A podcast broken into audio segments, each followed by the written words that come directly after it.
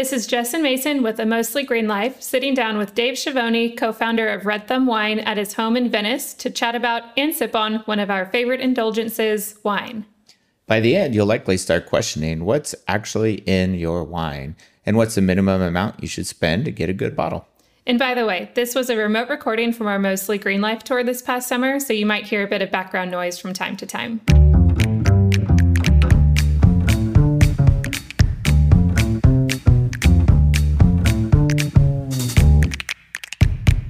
All right, so today we have Dave Schiavone, co-founder of I think is it too bold to say a new category of wine? Oh, that's an interesting question. No, I don't think it's too bold to say at all. I think it's a new category of, of wine Yeah, called transparent wine, red red thumb transparent wine. not the color of the wine. Exactly. um, and so these three guys, Dave, Diego, and Eric, all went to college together. Seem to have all stayed relatively close to wine over time. Would you say? Yeah, well, Diego's been in wine the longest. He got into it right after school. I found it a little bit later. Um, kind of was like my second career. Um, Eric just likes to eat and drink a lot. We like to eat and drink with Eric. yeah, of course. Who does? Which which one of you was a sommelier? Diego. He, was a Diego, he okay. came up at uh, Commander's Palace in New Orleans, which has one of the best wine cellars, and he kind of learned a lot there.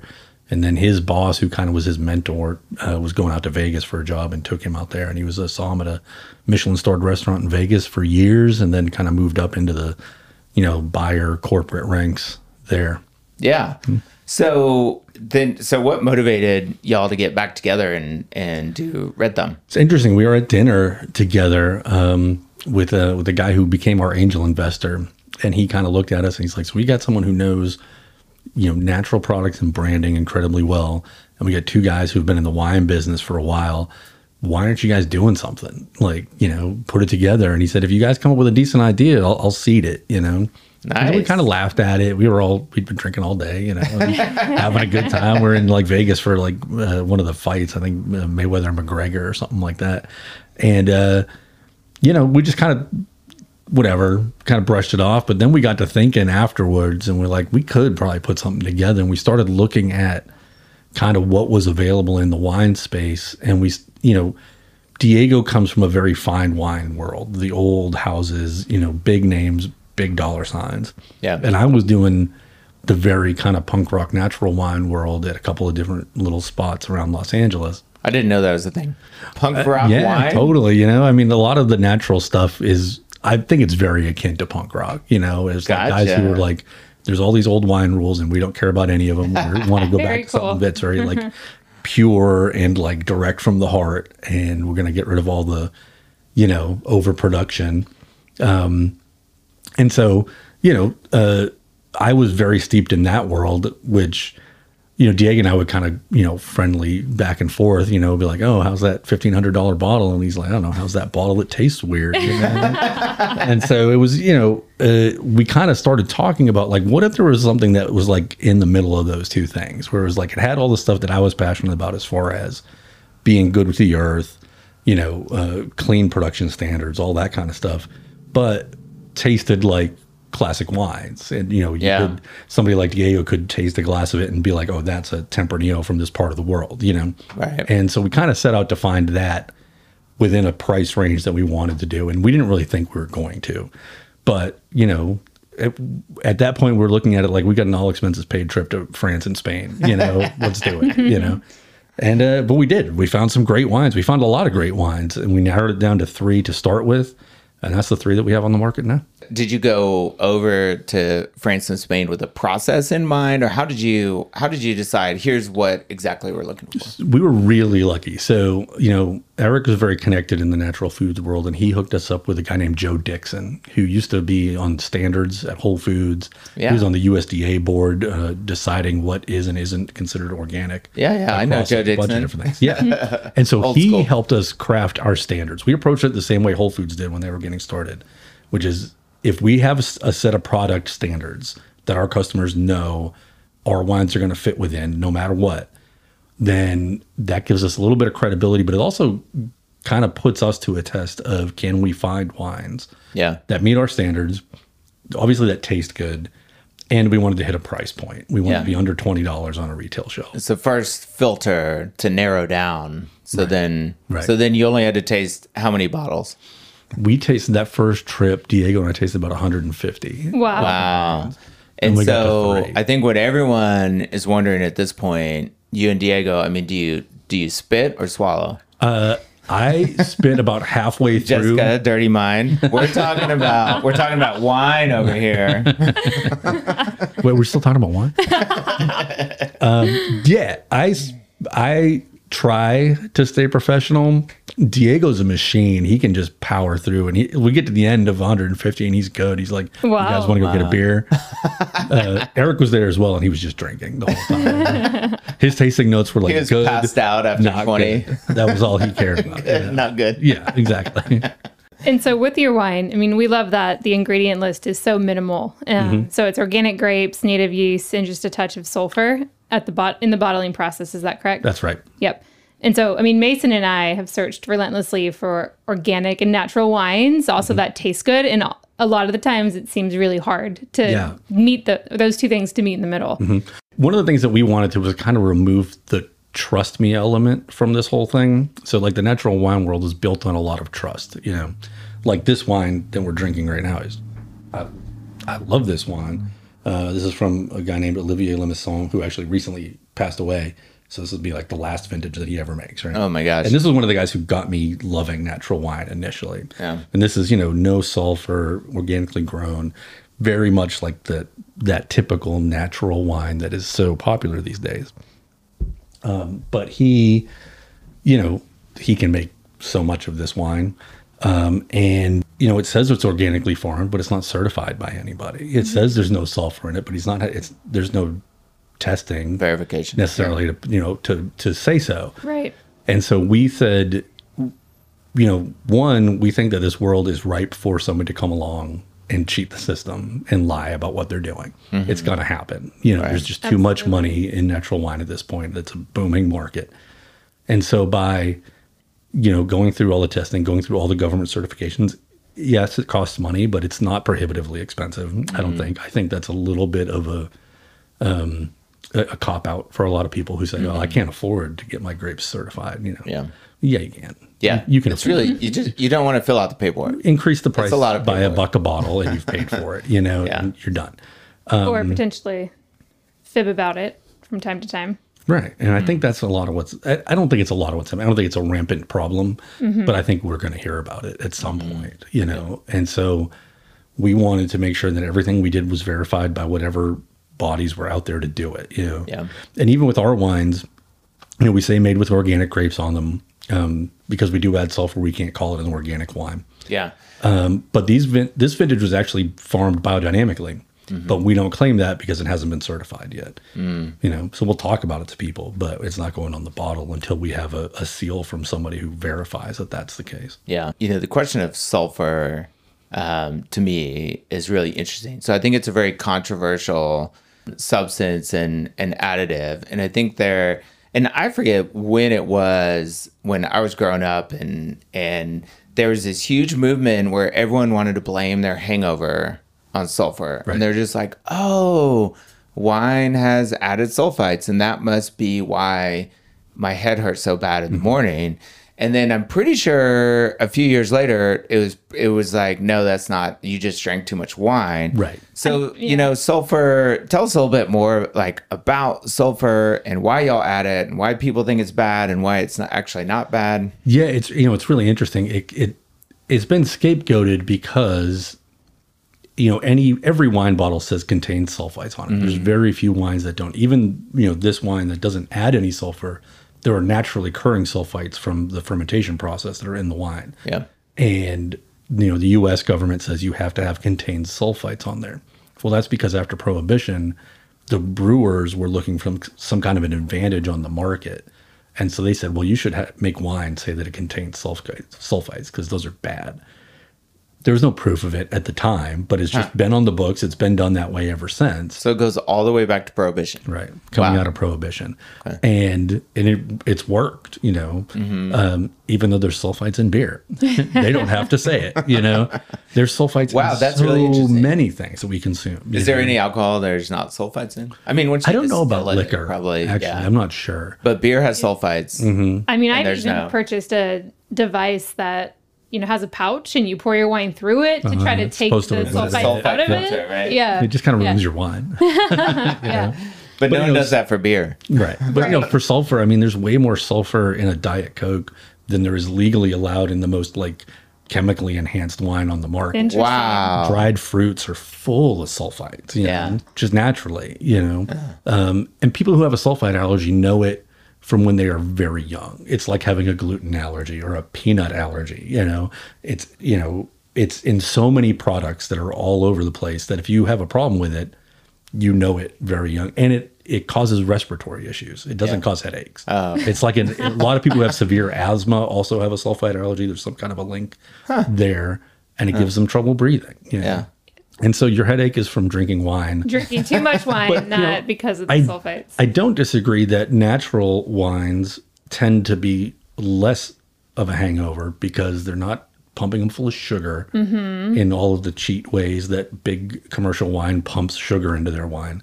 And they're not, you know, full of all kinds of other additives that maybe those are causing the headaches. There's a ton of Yeah. research that needs to Right. be done on this stuff, but nobody's funding that. Right. Yeah. Since wine doesn't have to list ingredients, can you share like what you mentioned, sugar and some other potential like chemicals or preservatives that are added to other, you know, mainstream wines that you guys don't include? So the big ones are they do things to adjust the look of the wine. So they'll add uh, different clarifying agents to you know remove solids or to brighten a white wine, things like that. Uh, Which then- including cow's blood.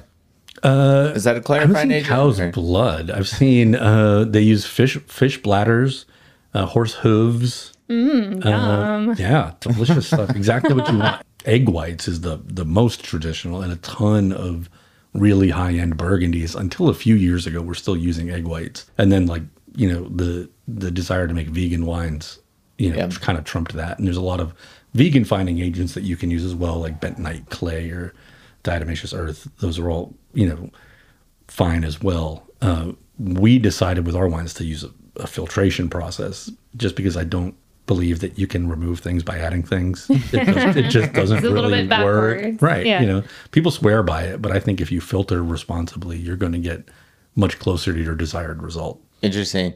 The first time I heard the phrase vegan wine, all you think of is that the wine is grapes. Right. yeast. You're like, It's oh, a new what do you, buzzword what for do you even wine. mean? Yeah. do you have any clue? I mean, wine companies don't have to disclose this stuff on the bottle, which is, Mm-hmm. I think, the most frustrating piece of it. Right. How?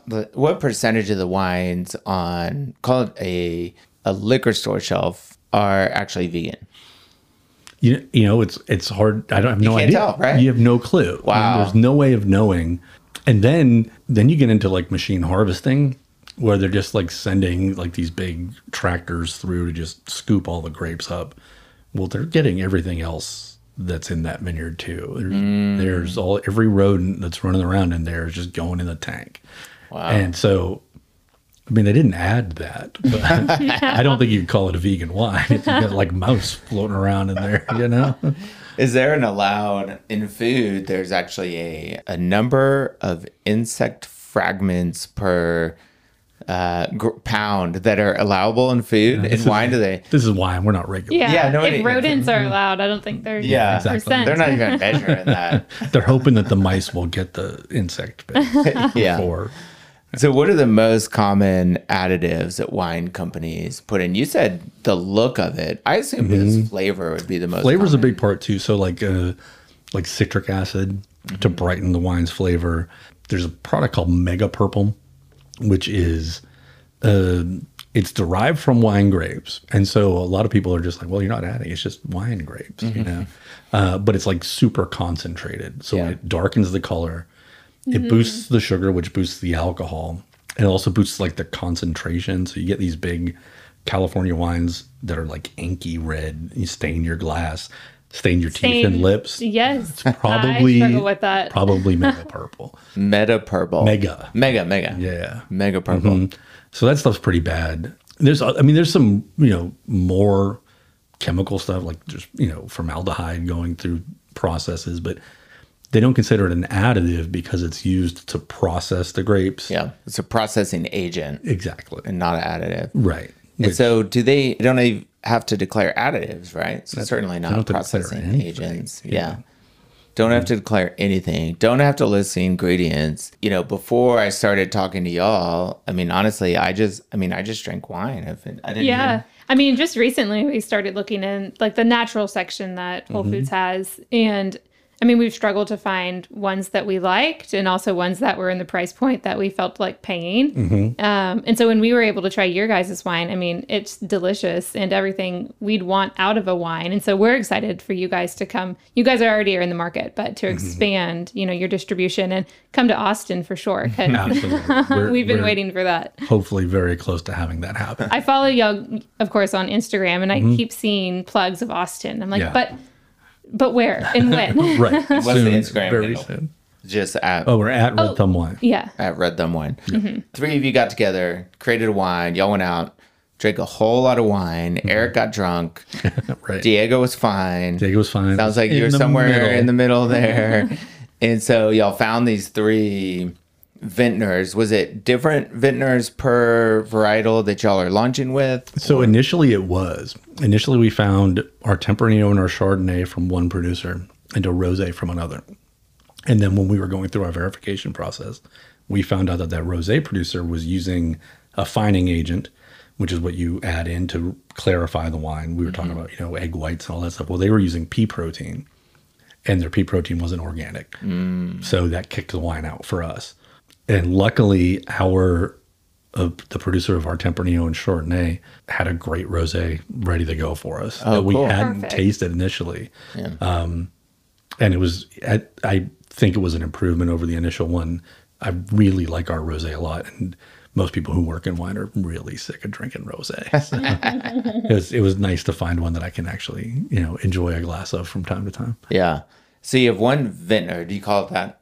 They're your Yeah, we call it a producer. producer. Yeah. Mm-hmm. So they're your producer. and, in then- Spain, correct? Yeah, they're in Spain in Navarra, which is uh, it's the region just to the east of Rioja. Rioja is like the big famous region in Spain. It's like their Napa or Bordeaux.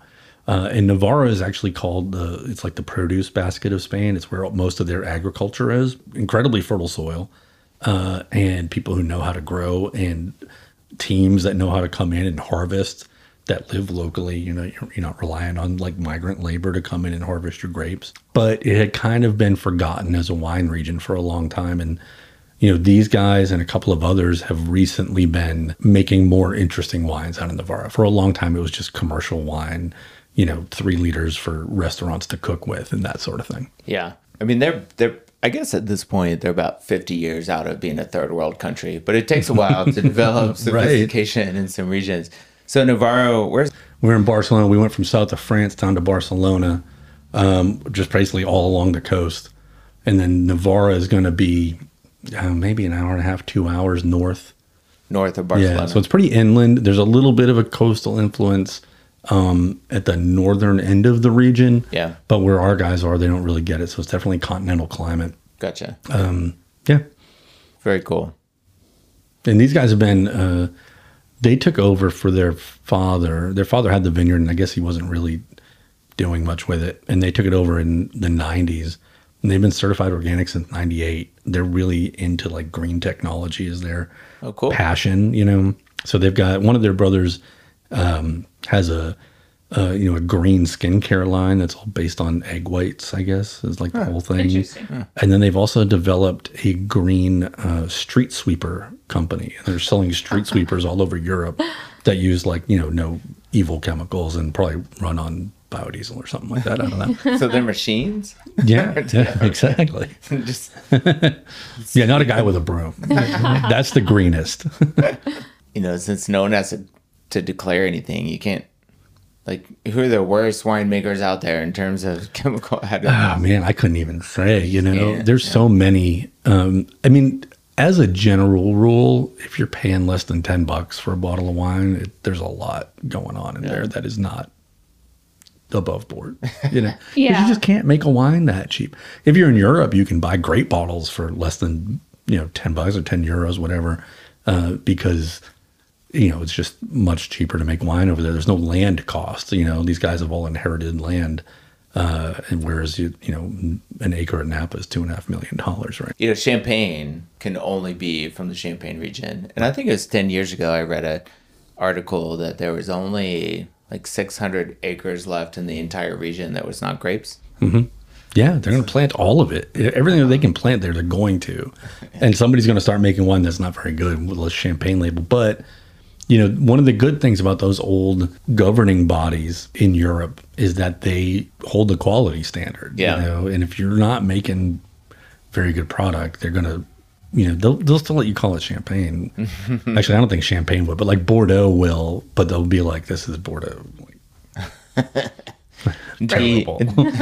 D level Bordeaux. Yeah. But I guess even uh, on that point, an interesting thing that I learned about was that once they, once the people in the Champagne region realized they had something special, they created this governing body so that you could not call anything champagne that was not grown in the Champagne region. That's right. So Yeah. most of what America drinks is is what Sparkling wine. Sparkling wine. Yeah. right? Not champagne, Which is fine. It's There's fine, nothing wrong right. with that. Nothing know? wrong with that. But I think it's a fascinating thing that champagne has to be from Champagne Mm-hmm. region. And tequila tried to do that and say it had to be from Jalisco. But then I think they ended up softening it where it had to be produced in Jalisco, but they could still get the blue agave from all over the place. Yeah. Interesting. Yeah. Yeah. There's a few that have been very successful with that. Scotch has done a good job. Bourbon. Yeah. Did it- You can't call it bourbon if it's not from Kentucky. You Right. know?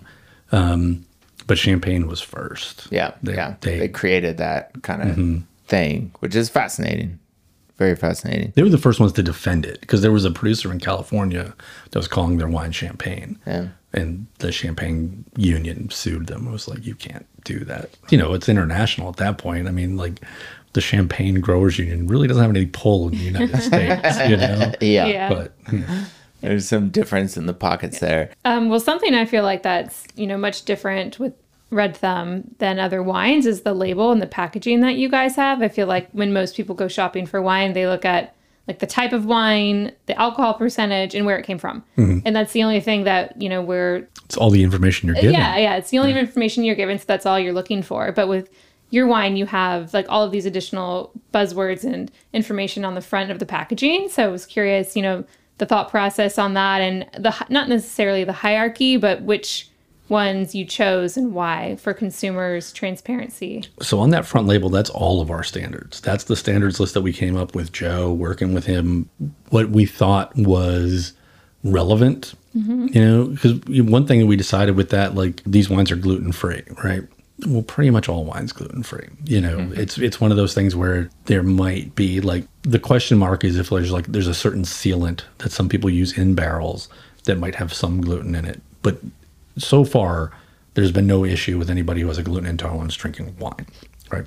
Yeah. So we decided not to include that on our labels. We thought it was greenwashing. But everything else we thought was a matter of transparency, which is our, our probably our cornerstone around what we're doing here is there's a lot of delicious wine out there. There's a lot of wine out there in this price point. There's a lot of wine that sort of has a lot of claims, but transparency is what we're all about. So by putting all that stuff on the label, when we submitted that label to Tax and Trade, who approves all wine labels in the United States, we had to anything that we claimed, we had to have supporting documentation for it. They were like, "What is this?" Right. If we had We need a lot more paperwork for this label. yeah, if we had just put like a picture of a pig with wings on there, they'd be like, "Cool, I guess pigs fly now." You know, they don't need any supporting documentation for flying pigs, but for the amount of sulfur that's in your wine, they they need a, a lab test. Yeah. Yeah. Vegan, no hormones. yeah, exactly. But not for beer. No, not for beer. And wh- what is this wine we're drinking again? This is Olivier Lemasson's R20. So this is a blend of I'm gonna mess this up. Uh, Gamay, Cab Franc, and Grolleau. And so we we're on we're calling it the Mostly Green tour. We're on this epic RV trip. We're going around the western part of the U.S. right now. And so if anyone here has noise in the background It's not poor quality sound production. It's because we're literally in Dave's bedroom because it's the Mobile quietest- recording setup. Yeah. Yeah, it's the quietest uh, room in the house, and so we're in Southern California, and uh, we're gonna head to NorCal later, which Right a lot of people think is kind of the epicenter of of wine in America. Are there any vineyards up there you think we should go to, or if you were to give us bottles of Red Thumb, we could do BYOB and just We can definitely do that. Uh, yeah, take we as many bottles as you Yeah, want. show 'em what There's a lot of great stuff going on in California. Uh, where are you, are you guys just going up the coast? yep, Yep. PCH. Yeah. Very cool. I'll give you a, a list for sure. A lot more, I think, interesting stuff going on in the Santa Barbara area Oh, for like interesting. natural Our producers. first stop We'll be there tomorrow night. tomorrow night. Yeah. Yeah. Some really cool things. Definitely go to Los Olivos. It's like this little town a little bit inland from Santa Barbara. Yeah, Michael Jackson's Was he there? Neverland. Is that right? Los Los Olivos, Olivos? yeah. I didn't know that. I have a really Uh-huh. weird story where I worked this part. He had never, he'd only done one party ever at his house, and he threw this party. And Mason and, worked it. And I got somehow got to work. Was this when you were like seven? No, it was, I was in my twenties. All right. but Okay. yeah, so You were safe. yeah, yeah. So weird things happened, but it it wasn't as illegal That's as if. I would have been seven. but the, I mean, the weirdest He part. consented. That was all consent. They had free Grey Goose and Red Bull. At the it was an open bar. I puked in Michael Jackson's driveway. um, but it was very much they. He has a, a movie theater, and we after about an hour and a half of. Of, of working the event, I'm doing the air quotes, working the event. We took off our lanyards and then we were just, you know, guests and people were showing us around and we went to the movie theater. And in the back of the movie theater, there's a room with a, uh, I don't know if it's a, one way mirror or what, but you could, you could see out over the theater and they had all the chairs down there, but the room was separate and it just had a big bed with a whole bunch of stuffed animals and it looked like a king size children's bed in this movie theater. And we you know we took one step in there and we're just like this is weird. We're gonna leave now. Yeah. Yeah and so we left but he had a zoo and he could he did like flamingos flying up on his window every morning when he woke up and hmm, That's kind of cool. it was fascinating, but it was Los Olivos, and forever, probably for 15 years, I had a sweatshirt from the high school. They sold the sweatshirts of the high school there at a gas station because I didn't know it was going to be cold. I didn't know California was cold. It is I was from Texas. wonderfully cold. um, yeah. Los Olivos wine tasting uh, with or without Michael Jackson. Uh, it's like, you know, the center of town looks like this like idyllic 1950s Main Street America thing. oh, very cool. but it's just all wine tasting rooms. so you just roll in, you park in the morning, How couple early in the tastings, morning can we go taste? Probably roll in at 11? 10, 11, something like that. Seems like that's when they had opened. yeah, I don't know how the COVID is is treating things up there right now, but Jess um, would do it at 9 a.m. if someone would give her permission. absolutely. Well, we can get started with some red thumb if. Amen. There we go. So I've never been to Sonoma or Napa, and those are Mm-hmm. not the places that we're going with the type of wine that we're wanting to try. Uh, mean, which so I- I'm not I'm not upset we're not going to any of those places. I'd prefer to go, you know, to the places we want to drink the best wine. Sure. And- And there's a lot of people doing, you know, more honest wines up there, but they're Mm. they're getting a pretty penny for them, you know, and they're they're making them very much in like an old world style. I don't think that any of them are saying like this is a natural wine, but it kind of is because they're following very old world processes, you know. And there's a lot of wines the big time French producers, you know, uh, I mean, uh, you know, Romanée Conti is the you know the most expensive wine in the world right now out of Burgundy, and those are probably technically natural wines, Yeah. but they're not advertising it as such. You know, Right. What is the most expensive wine in the world, like per bottle? man, I think it's lately it's been Romanée Conti. Yeah, I'm sorry, I meant like the price. fifty. Thousand? Yeah, What? no problem. Well, like, well, 50 guess that- I guess that should have been pretty obvious. I'm just clarifying. Yeah. I- yeah, I, I mean, you know, I was on release you can get like some of their like less you know vineyard designated bottles everything they do is vineyard designated but Uh, if it's a less desirable vineyard, it's maybe like eight to ten grand on release. But, Ugh. You know, you can. it's a bargain. And then does that because I know different wines from one vineyard taste different year to year.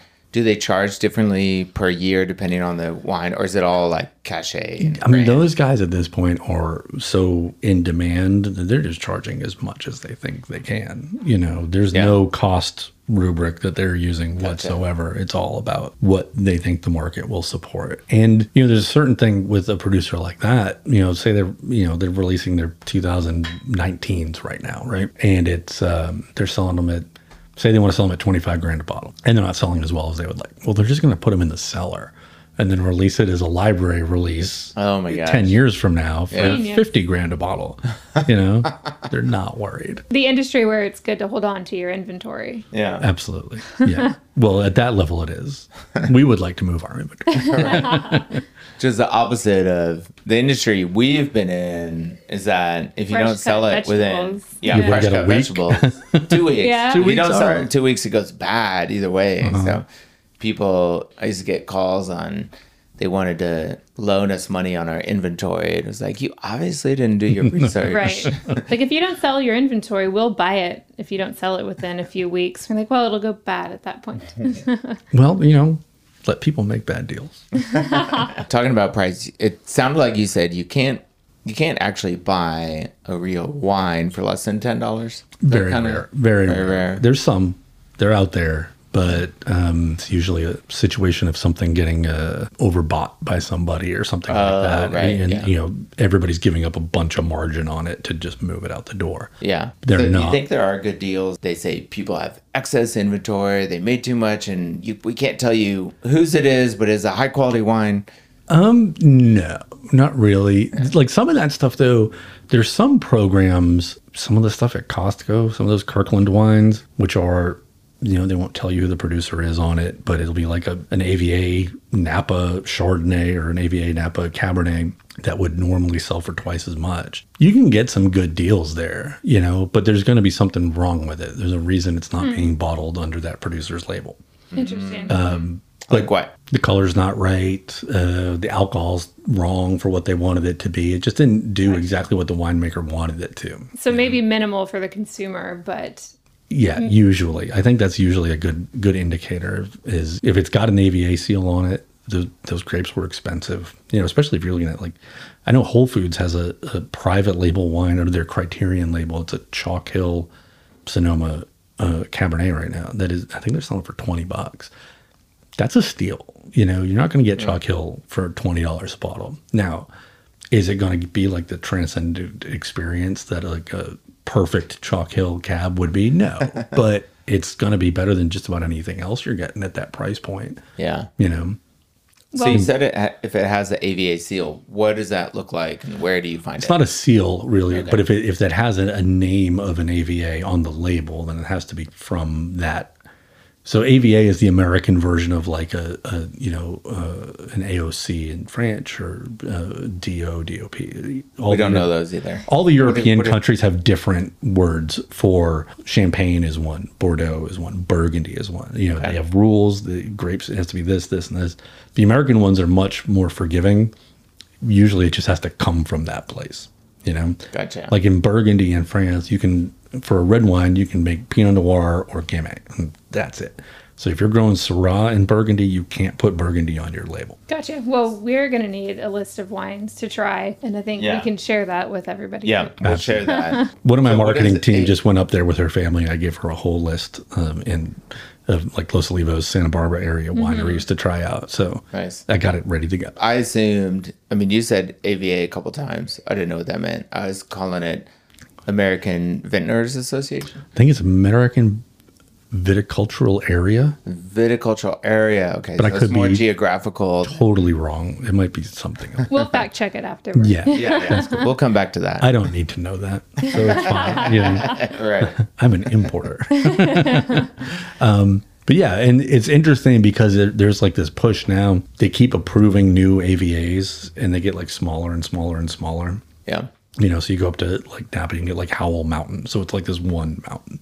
is its own AVA. Oh wow. Yeah. And they're doing that like Washington is approving AVAs left and right. I also heard that in Napa they have the vineyards have started putting in pools and they'll have like Sunday pool parties. I'm sure a lot of them are. So much of the business in Napa it sounds is like so fun to me. I have not I- heard that. I That want to go to a Napa pool party. it's probably a blast. It'd be you and like a 20, 40 year old divorcees. You know, great time, you know? they like to have fun. So They do, Yeah, yeah. we're totally okay with that. It definitely caters towards a certain thing of people who like go up and they get on like a party bus that goes vineyard to vineyard to vineyard. right. and they, Right. you know, they taste wines that are, they don't care. Yeah. They're not like trying to pick out like what's the difference between the 17 and the 18. You know? But they pretend like they are. They're just And there to drink and the have a good time, which yeah. is fine. We used to do. I played uh, rugby in college, and shortly after, we would do wine tours. And so, an interesting fact in Texas, between a town called Stonewall and Fredericksburg, is actually the highest density of vineyards anywhere in the U.S. More than Napa or Sonoma, because they're just popping up out there. And do you know how many there are? Uh, I mean, over a hundred. Yeah, well over hundred. I don't know I exactly mean, how many. a lot of that is because the land there is not two and a half million an acre. Exactly. You know? Yeah. Land And is cheap. People are being driven like young winemakers who want to do something interesting. Is that, it must be, yeah.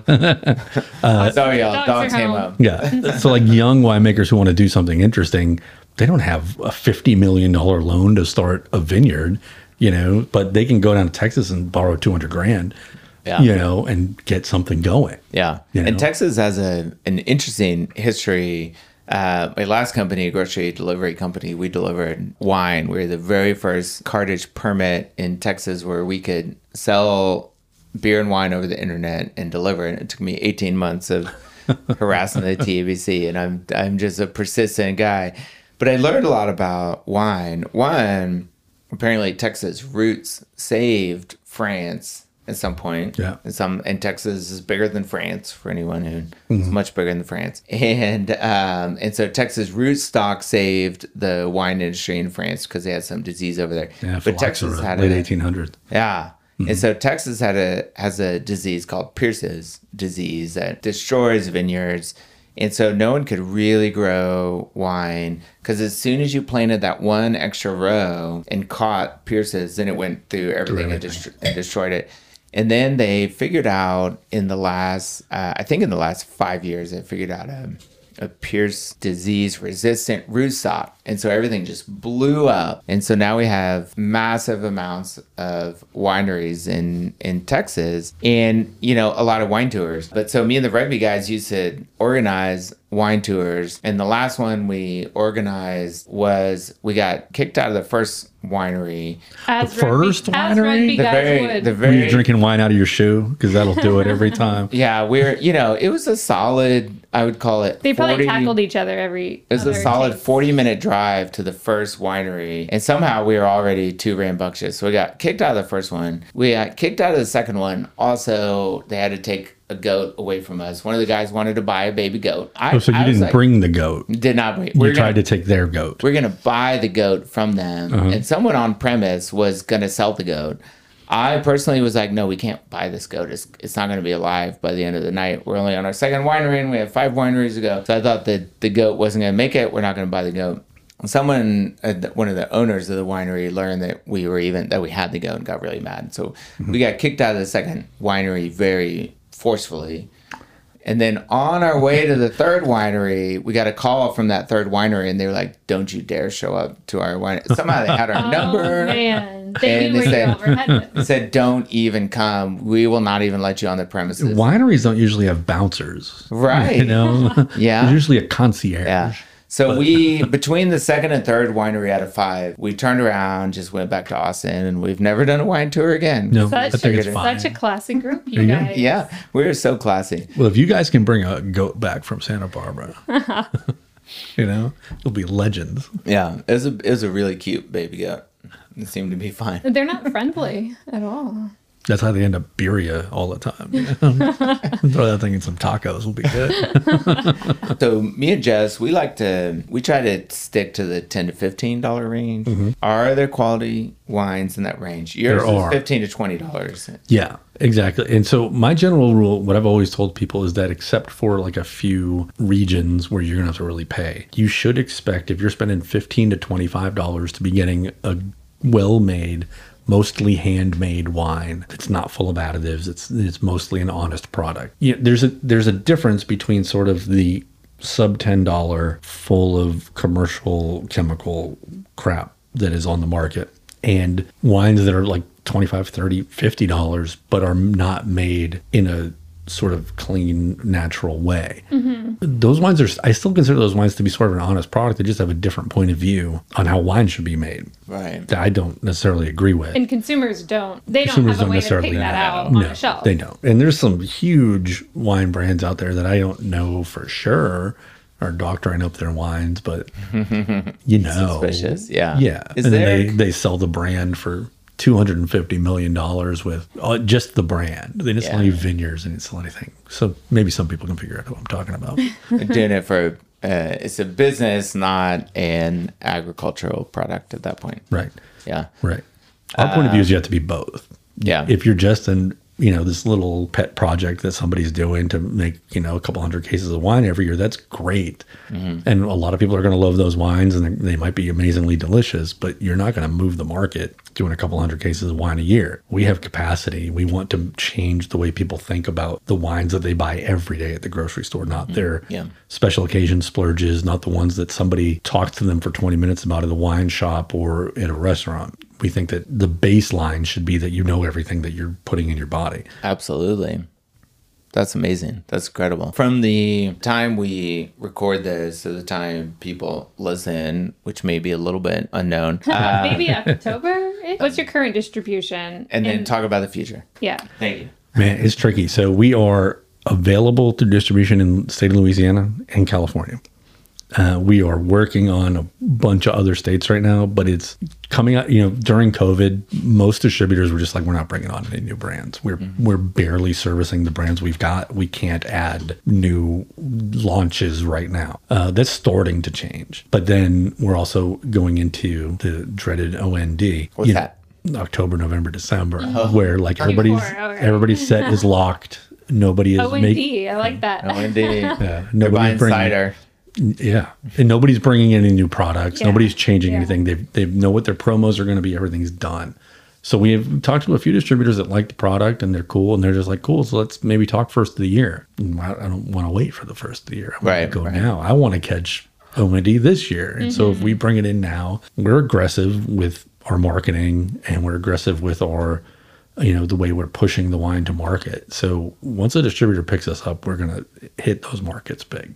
Yeah. With us, I don't know, being in food and launching products in new markets, this is kind of outside of the questions we've been asking, but I'm just curious, like what y'all's go to market strategy is like within when y'all launched in uh, Louisiana or New Orleans or California. So when you get a new state or a new city, what does that look like?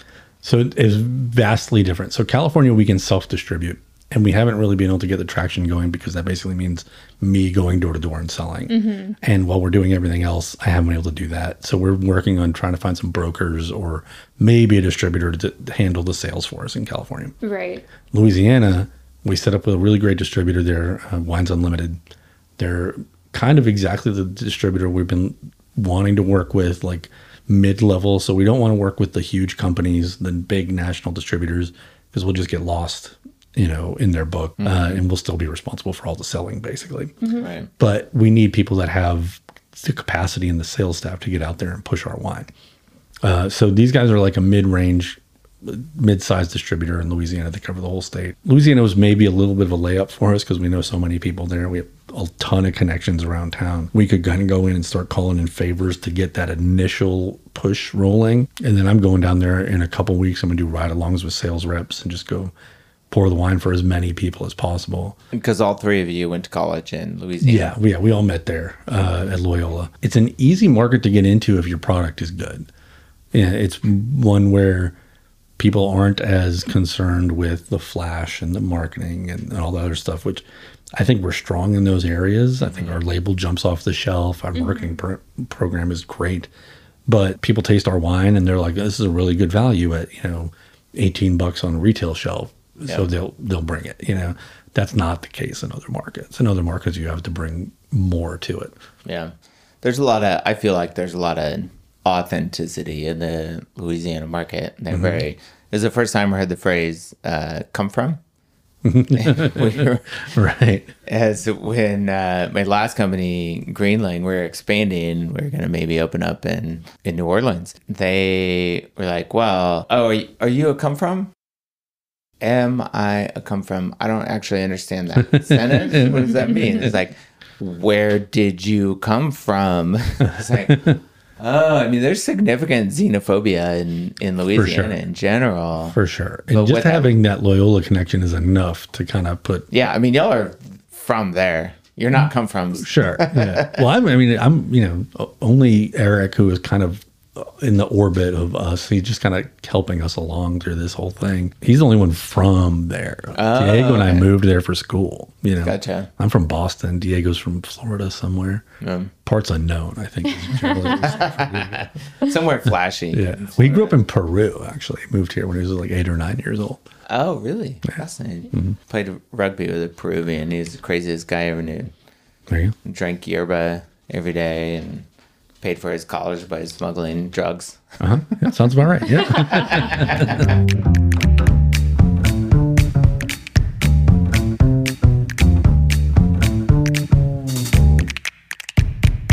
Wow, that was really fun. Our first remote recording. It just felt right for it to be having wine near the beach in LA. Yeah, that was so much fun. I was a bit nervous that you weren't going to be able to set up the equipment correctly or we were going to have missing pieces to it. Yeah, and we did, but we kind of made it work. And especially uh, to be in a bedroom, Yeah. we were kind of U shaped around the bed, which made it interesting. And trying not to spill the wine on that quilt, too. Yeah, almost completely white quilt.